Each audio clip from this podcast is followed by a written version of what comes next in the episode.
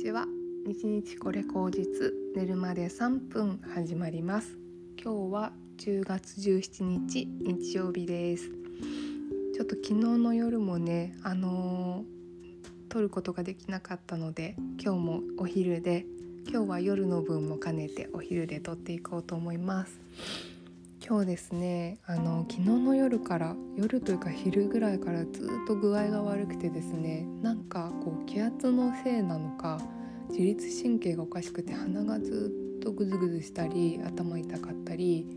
体がだるくてですねちょっと出かける予定があったんですけどそれなんとか出かけて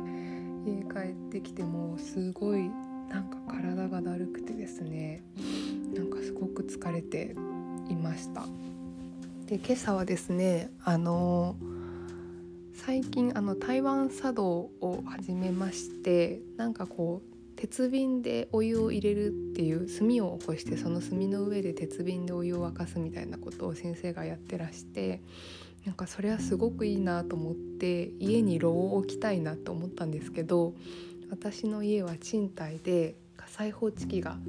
ついてるのででワンルームなので、まあ、その火災報知器なしの場所っていうのが一切ない。状態でどうしてもその炉って炭で火を起こしちゃうとあのすすで反応しちゃうらしいんですね火災報知器が。ということで断念しましてあの先生から教えていただいたのは五徳大きい五徳とアルコールランプでえーと、鉄瓶でお湯を沸かすっていうようなやり方を教わりましてまあ楽天とかでそのセットセットというかまあバラバラに買いまして鉄瓶でですね最近お湯を沸かしています。で朝一番白湯を鉄瓶で沸かした白湯を飲むんですけれどもあの鉄瓶でずっとお水を入れといて何回も沸かすとその色がついちゃうんですよねお湯がちょっと茶色っぽくなっちゃったりするので一回一回お湯水を変えて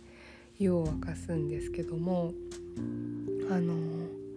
やっぱりね鉄瓶で沸かしたからなのかどうなのかわからないんですけど味が味というか舌触りがこ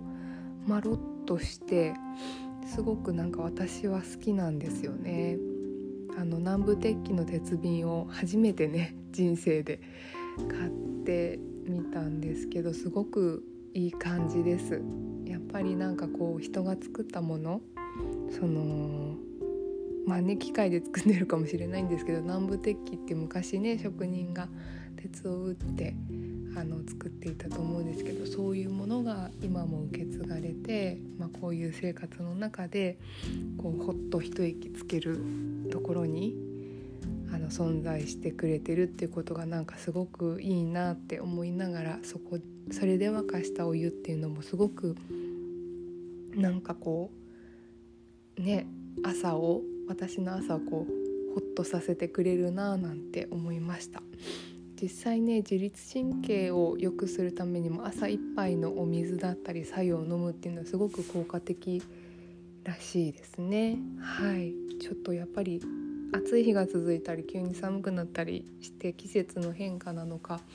すごく体調がねあんまり安定しないのであのー、もうね年も30超えてきたんであのね、そうやって自律神経とか自分の体と毎日対話してあの過ごしていきたいななんて思う日でした。は